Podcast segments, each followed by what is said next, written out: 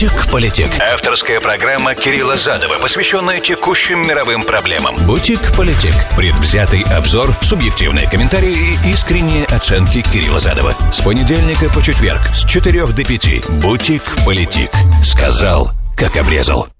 Приветствую, друзья, с вами Кирилл Задов. Это Бутик Политик, сегодня 13 апреля года 2021, вторник.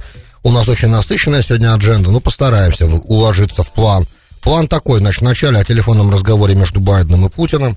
Вот, потом а, решение Байдена объявлено, когда мы уходим из Афганистана. Будет объявлено завтра, но уже информация просочилась, и в ПСАКе уже на своей пресс-конференции об этом говорила пресс-секретарь Байдена. Вот. А, и, естественно, решение Ирана обогащать теперь уран до 60% надо каким-то образом прокомментировать. Вот примерно все. Сказать просто, сделать непросто. Вот, поэтому попробую. Очень надеюсь, что все успею. Такой план 347-460-0877, смс-портал прямого эфира сегодня. Если можно, вопросы непосредственно, если будут, то по темам, потому что соскакивать с них уже не будет возможности.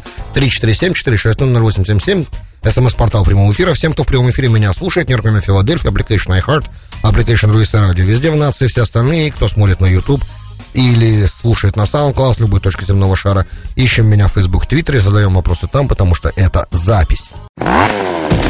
Бутик-политик. Сказал, как обрезал.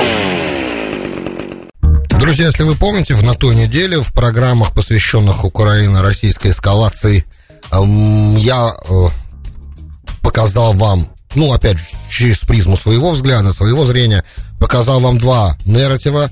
Э, нарратив, э, что это вся эскалация выгодна а доктрине было. Америке, в принципе, выгодно, да, и выгодно как бы, э, исходя из доктрины большой игры, да, которая не прекращается никогда, последние 300 лет, да, суши против моря, море против суши, я это в архивах можно найти, не хочу повторяться, время на это жалко сейчас. Вот, и показал нарратив, при котором э, в программе, которая называется, если не ошибаюсь, «Российско-украинская эскалация 2», да, там я показал э, нарратив, почему это может быть выгодно России.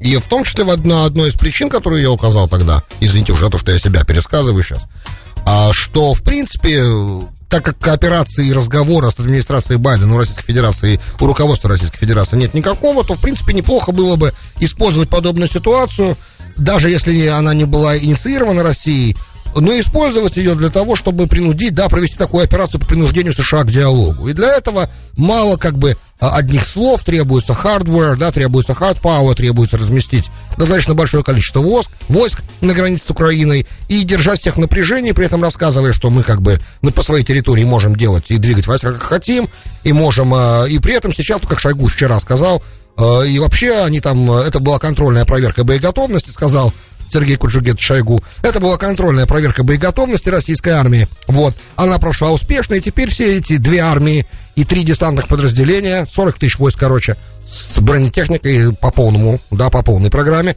Они теперь там занимаются маневрами, учения проводят, вот. Ну, раз уж они там, так что же, что, пусть соники побегают. Вот, примерно этот же язык я использовал, когда вам это все рассказывал. И вот это является как бы тем самым моментом, а, принуждение к диалогу. И диалог состоялся сегодня, по крайней мере, его начало, да, был телефонный звонок. Понимаете, когда уже министр иностранных дел Российской Федерации говорит, и его заместитель говорят, что, как бы, ребят, хватит, все, время реверансов закончилось, и мы будем отстаивать наш национальный интерес. В данном случае под нашим национальным интересом Российская Федерация имеет в виду а, а, защиту русскоязычного населения, э, россиян, проживающих в юго-востоке Украины, мы говорим 640 тысяч человек, вот как, как бы, вот уже, как это там называется, языком Второй мировой войны, казус Б или как это называется. Вот как бы все уже есть, все готово, осталось только реально какую-то провокацию, да, вспышку такую настоящую, сильную, как это было в 2008 году в виде обстрела грузинской, грузинской артиллерии Цхинвала, например, например, сейчас, да, я ну, вы понимаете, да, это, это просто кейс, это просто иллюстрация того, что могло произойти для того, чтобы 40-тысячная армия пришла границу. Например, учитывая, что с точки зрения международного права в, в определенных трактовках государство имеет право вводить войска в сопредельную с ним территорию для обеспечения своей безопасности в качестве преемтив, да, прелиминари, как это по-русски сказать, предварительного удара, да, для того, чтобы, то есть, это выглядит с одной стороны как агрессия, а с другой стороны как э, создание буферной зоны для обеспечения собственной безопасности на территории failed state, да. Это э, парадигма failed state позволяет такие вещи делать. Не хочу, опять же, вдаваться в детали. Много раз в архивных программах все это было мной объяснено. Это классическая политическая теория. Э, не будем сейчас тратить. Короче, в итоге разговор телефонный состоялся, потому как четкое понимание того, что у России есть красные черты, и она готова там воевать, а ни один союзник Украины там на словах, который союзник и какие-то деньги дает, какое-то вооружение поставляет, не готов там за Украину воевать. Это понимание того, что Америка не готова с Россией воевать, оно четкое понимание. Несмотря на весь, эм, как бы это сказать, на, на всю ту белиберду, которую периодически из, из, изрыгают из себя чиновники разного уровня, либо заворачивая это все в либеральный фантик, продвижение демократических ценностей, либо разговоры о правах человека и так далее, и так далее. Это все либеральные фантики, в которые Америка заворачивает а, продвижение своих национальных интересов и интересов своих трансатлантического, как бы, продвижения интересов НАТО и продвиж... это все равно реализм, да, просто завернутый в либеральную, как такую-то обложку. Теперь, а, каким бы, что бы они ни говорили, в итоге реализм берет вверх. Реализм говорит нам, что Россия и США не могут воевать. То есть они могут технически воевать, но это конец победителя в такой войне не может быть.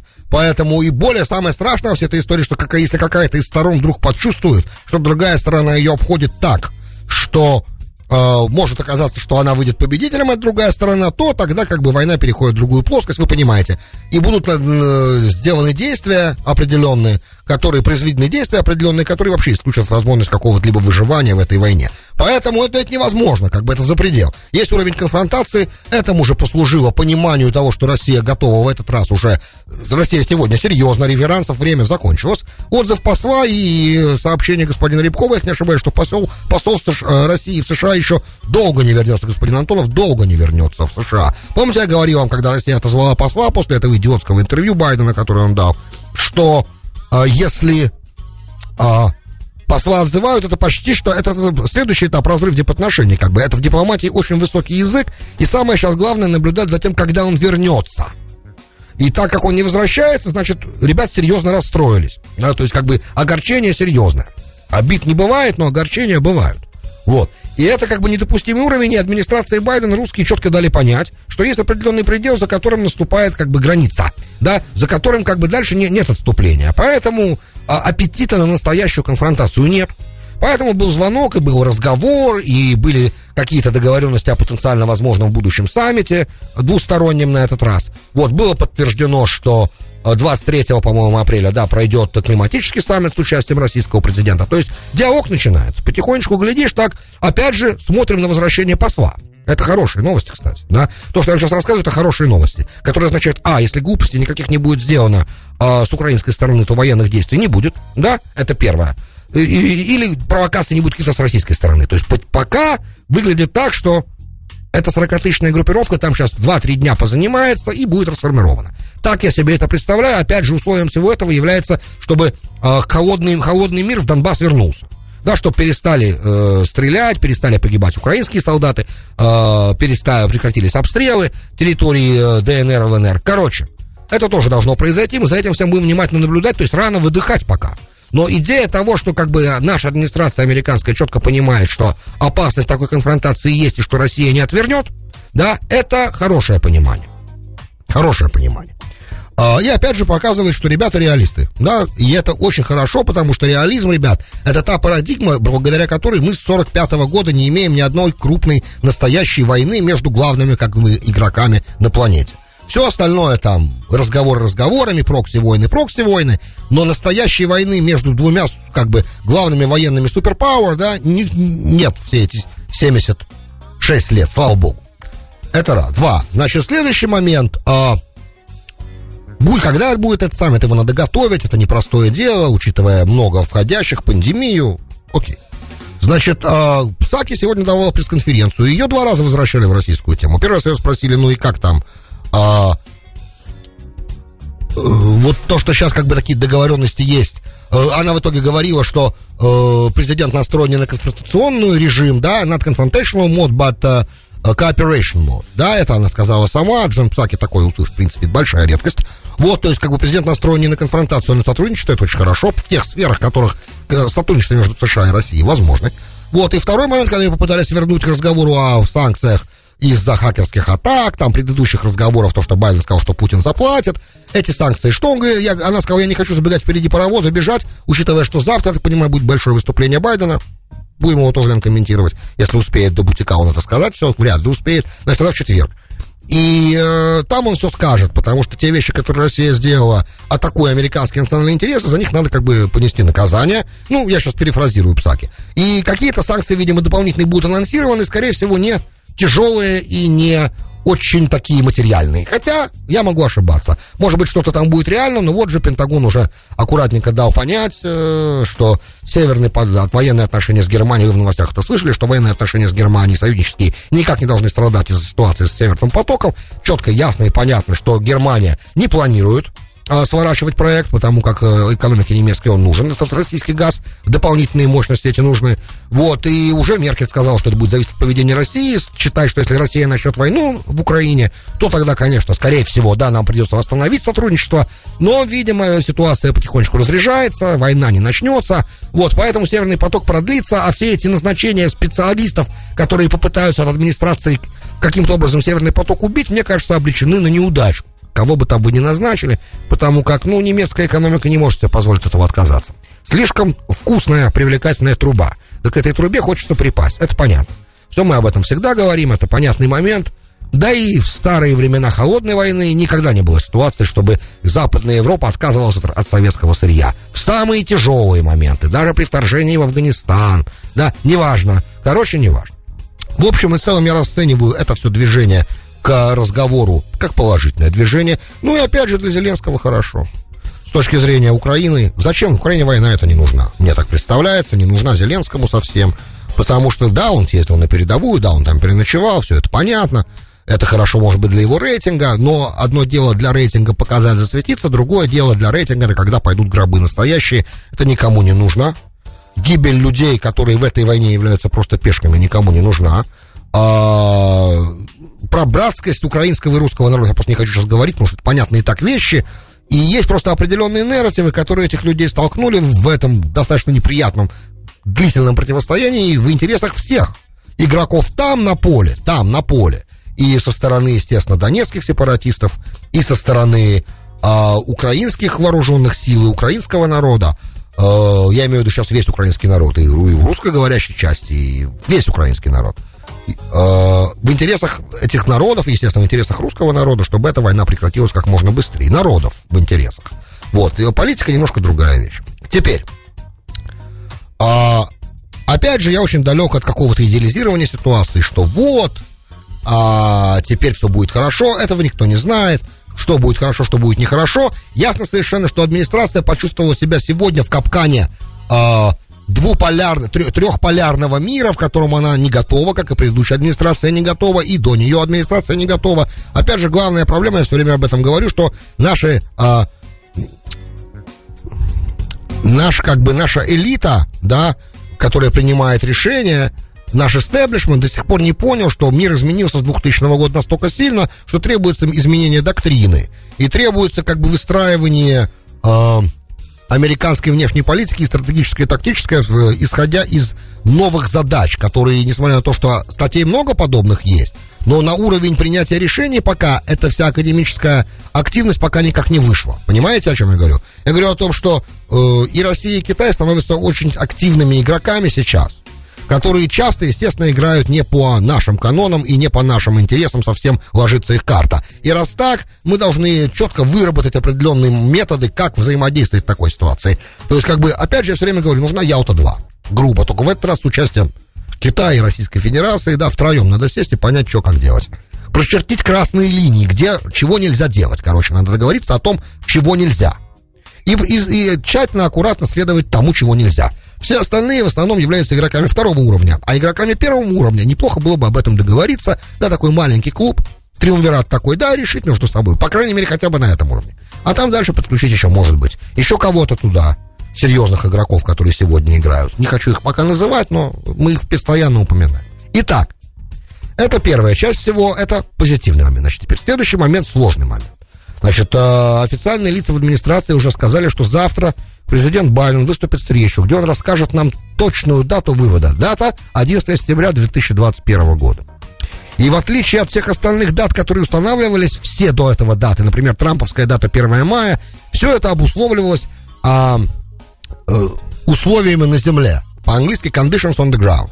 Эта дата 11 сентября никак не обусловлена никакими условиями, все, конец. Мы должны выходить, сказал Байден через своих официальных лиц, пока официально сам не сказал вслух, но официальные лица его точку зрения донесли. Байден сказал дословно, ну, не дословно, перефразируя его, передавая его слова с других, со слов источника, что как бы вот этот рецепт а, о том, что вывод американских войск должен обусловливаться состоя ситуации на земле там в Афганистане, это рецепт оставаться в Афганистане навсегда. И я всегда так это говорил, и моя, вы знаете мою точку зрения, что мы должны оставаться в Афганистане навсегда. Вариантов нету и за гегемонию надо платить, и Афганистан слишком опасное место оставлять его на его судьбу, отдавать его судьбу в руки других игроков. Да, какими бы ответственными они ни были, у них есть свои проблемы, есть Пакистан, у которого миллион своих проблем, мы их касались, есть Индия, у которых миллион своих проблем, есть Россия, у которой миллион своих проблем, есть Иран, у которого, понимаете, есть разные игроки, и их интересы совсем никак э, не лежат в плоскости наших, очень часто. Поэтому просто взять так и уйти мы не должны были бы, по идее, да, но в этом случае, значит, смотрите, какой план.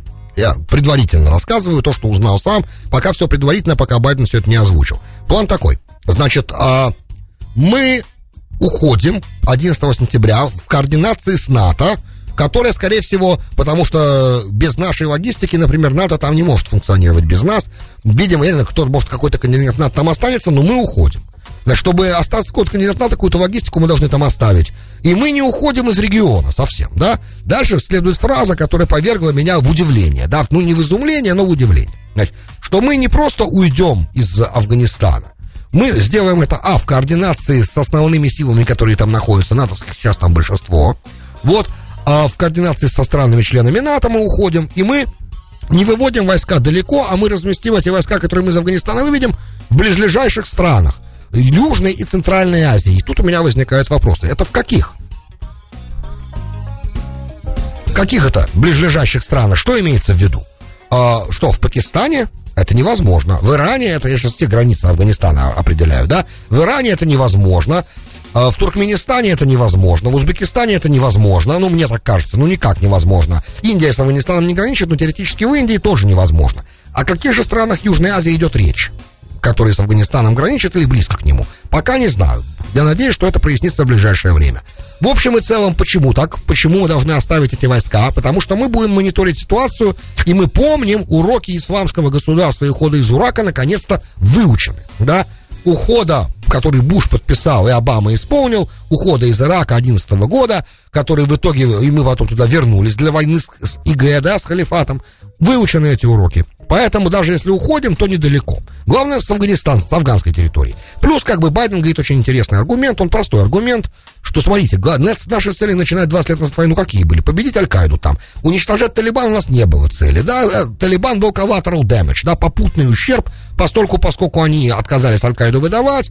Вот, поэтому мы нам пришлось воевать дальше с Талибаном уже, когда Аль-Каида уже залезла в норы под нашими бомбардировками и под нашей интервенцией. Этот нарратив понятен. Теперь а, мы не уходим, мы не прекращаем помогать Кабулу, говорит, говорят официальные лица. Даже после 11 сентября мы будем помогать, мы будем, естественно, финансировать, мы будем дипломатические все каналы поддерживать, мы будем внимательно мониторить, чтобы они типа выжили, вот, и, естественно, будем там каким-то образом обеспечивать какую-то защиту женскому образованию. Все это пока вызывает у меня дикое количество вопросов, которые я даже не хочу пока озвучивать потому как э, в отсутствии военной прям силы в Афганистане, нашей, американской, я не представляю себе, какого уровня защиты мы можем тем девочкам, которых сжигают талибы живьем в школах, да, как мы можем их защищать. Я не совсем это понимаю. Я понимаю, что мы имеем дело с варварской силой, да, которая в своем собственном понимании, конечно же, да, чистая сила э, чистой веры. Я все это понимаю. Я сам человек религиозный. Э, нарратив Талибана мне понятен.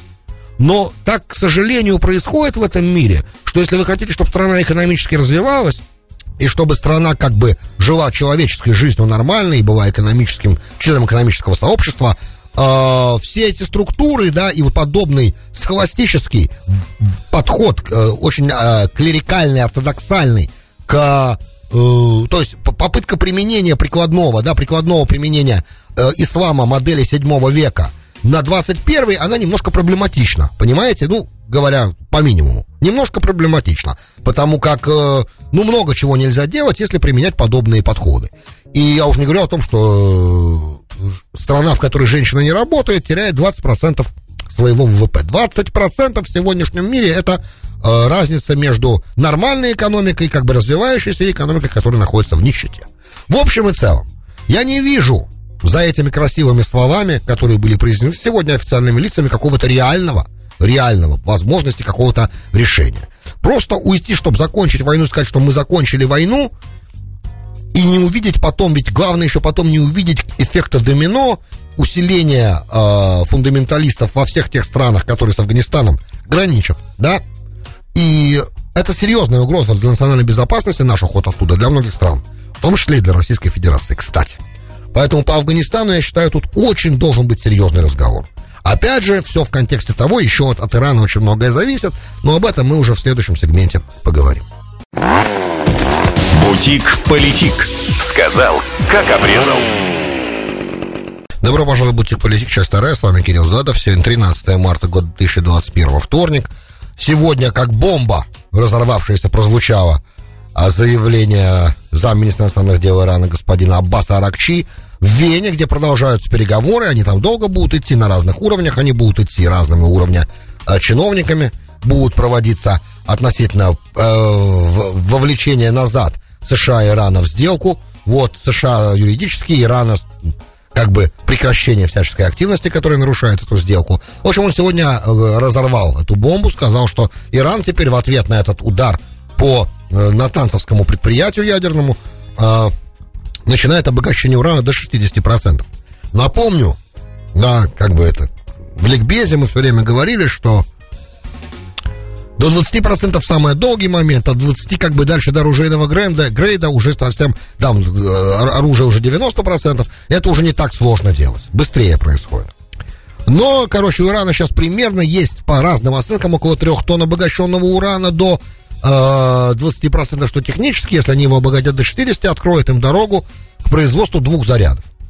Но пока, до вчерашнего, по крайней мере, дня, вся та информация и те репорты, которые были в МАГАТЭ, говорили, что Иран не предпринял пока никакие, э, разведка наша говорит американская.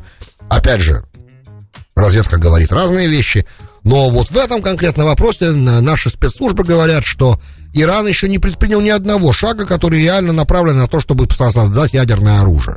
И мы помним, опять же, всю эту таймлайн, которую я многократно повторял здесь, про то, что вот, сначала надо коробочку с проводами сделать, заряд, так называемый, да, от заряда до бомбы еще два года надо.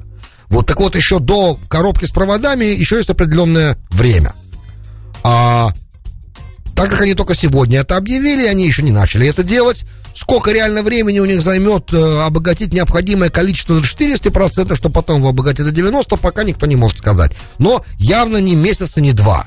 Вот, короче, помните мои оценки раньше, это не мои оценки, которые я прочитал, что на самом деле Ирану, чтобы Э, создать заряд, нужно еще полгода. После взрыва в Натанце этот срок еще отодвинулся. Опять же, израильтяне говорят на 9 месяцев, мы не знаем насколько. Да? Ну, давайте скажем на полгода отодвинулся. То есть реально для коробки с проводами Ирану еще год. Давайте скажем грубо. И этот год, как бы, учитывая, что выборы пройдут через несколько месяцев уже в Иране, нужно использовать, опять же, с точки зрения американской администрации, для того, чтобы Иран вовлечь опять как бы и в диалог, и решить вопросы, и иранцы, как бы, вы понимаете, они в тяжелой ситуации. Им надо как-то показать, что они должны как бы реагировать. Они должны научить всех, что атаковать их ядерные заводы неправильно. Да, в открытую конфронтацию Иран традиционно не хочет заходить, да, хотя вот обмены ударами по танкерам происходят. По-моему, сегодня пришла информация о том, что какой-то израильский грузовой корабль был, атаку, был атакован в э, заливе. Вот, это возможно. А, и это, скорее всего, ответ на израильскую атаку на иранский корабль, который типа был раз, то ли разведный, то ли грузовой. И история умалчивает. В общем, это танкерная, танкерно-корабельная война. Она продолжается. Такая она подспудная. Она идет. В новостях об этом сообщают, ни у кого уже это больше удивления не вызывает, хотя на самом деле это вещи, которые, ну, ну совсем не были приняты достаточно долго, задолго до, ну, совсем не принято. То есть уже много лет прошло, когда последние подобные развития происходили. Вот. Поэтому это все вообще неординарная ситуация. Также неординарной ситуацией является то, что американская администрация не была предупреждена об атаке в Натанце. И эксперты сейчас говорят, что, скорее всего, не была предупреждена. Мне, я сомневаюсь, что она не была предупреждена, но так это выглядит, что и Остин, и другие, как бы, товарищи в администрации нашего президента были застигнуты этим действием врасплох. Вопрос в Байдене, не знаю. Спекулировать не могу здесь, потому как совсем не имею никакой информации, нельзя совсем не имея информации спекулировать. Как вы понимаете, у меня в Белом доме источников нет. Вот, поэтому тут ничего не могу сказать. Хочу сказать теперь, что понятно, эксперты все как один стали кричать, что э, процесс вовлечения дальнейшего Ирана в сделку назад, да, теперь затруднен очень сильно, потому что это заявление, оно как бы и специально рассчитано на то, чтобы всем было неповадно, вот да, я вам всем по рукам сейчас дам, надаю. Вы хотели нам повредить, навредить, теперь смотрите, вам придется иметь дело э, с обогащенным уран, ураном до 60%. Теперь это, с одной стороны, как бы также и повышает привлекательность иранских объектов как целей дальше. Иран поднимает ставки в этой игре, в этой игре. С одной стороны, это понятно, почему он это делает. С другой стороны, на самом деле эти ставки обеспечены деньгами. Да, есть ли за этими ставками деньги, не совсем понятно. Вот, но есть, но, по крайней мере, может, не так быстро, как Иран об этом говорит, и за это время, как бы лицо сохранено, на эту атаку мы ответили дипломатическим путем, а при этом разговоры будут продолжаться, и у Ирана как бы появляется дополнительный козырь. Ребят, если нет, то вот до 60%. Тем временем те игроки, которые действуют нестандартно и которые не обязаны находиться в э, фарватере американской внешней политики, такие как Израиль, которые самостоятельно действуют иногда. И это несколько раз уже было, э, первым таким э, действием, да не первым, наверное, таким действием. Были разные действия, да и война шестидневная была, на самом деле, под очень неохотное одобрение США э, начата. Да, то есть даже тогда просто у администрации времени не было в 1967 году, реально ресурса не было заниматься израильско-египетским этим вопросом, и поэтому в какой-то момент Джонсон э, отпустил это дело, да, потому что, ну, а потом, когда Израиль победил, так уже, понятно, его поддержали все. А, ну, все, я имею в виду западный мир. И, но ответственность, как бы, да, за эти действия, она на израильском как бы, правительстве, оно периодически берет на себя, потому что мы знаем, опять же, чистый реализм, здесь возвращаясь к началу передачи, когда, да, главный постулат реализма, что когда государство сталкивается с экзистенциальным риском, оно может, э, с экзистенциальной угрозой, оно может идти на экзистенциальный риск, чтобы эту угрозу предотвратить. Вот это обычная такая штука, то есть она экстраординарная, но она в порядке, в теории она описана. В общем и целом, а, чем больше Иран будет говорить, что он делает то-то и то-то и то-то, тем более привлекательным он становится для израильских ударов. Какого уровня ударов, и если у Израиля что-то в загашнике еще, мы пока не знаем. Так же, как мы пока не знаем, насколько этот удар, если он был правда неожиданный для администрации совсем, и никого израильтяне не предупредили в американской администрации об этом, то есть совсем-совсем никого, насколько это может навредить отношения между США и Израилем в принципе, потому как э, у Байдена там свой взгляд, пока он дает Натаньягу возможность спокойно дышать э, со своими планами, ну, единственное, что он сделал, да, он там э, начал восстанавливать палестинское финансирование. Правда, он на днях заявил, что от, когда он восстанавливал финансирование этого агентства палестинским беженцам, он потребовал от них стопроцентную гарантию, что это агентство не будет никак в жизни, вообще совсем никак заниматься антисемитскими всяческими заявлениями, никаких делать и финансировать антисемитские проекты и так далее, и так далее. Насколько они будут держать этого, придерживаться этого, это другой вопрос, но, по крайней мере, от Байдена такие заявления прозвучали. В общем и целом, пока э, Изра...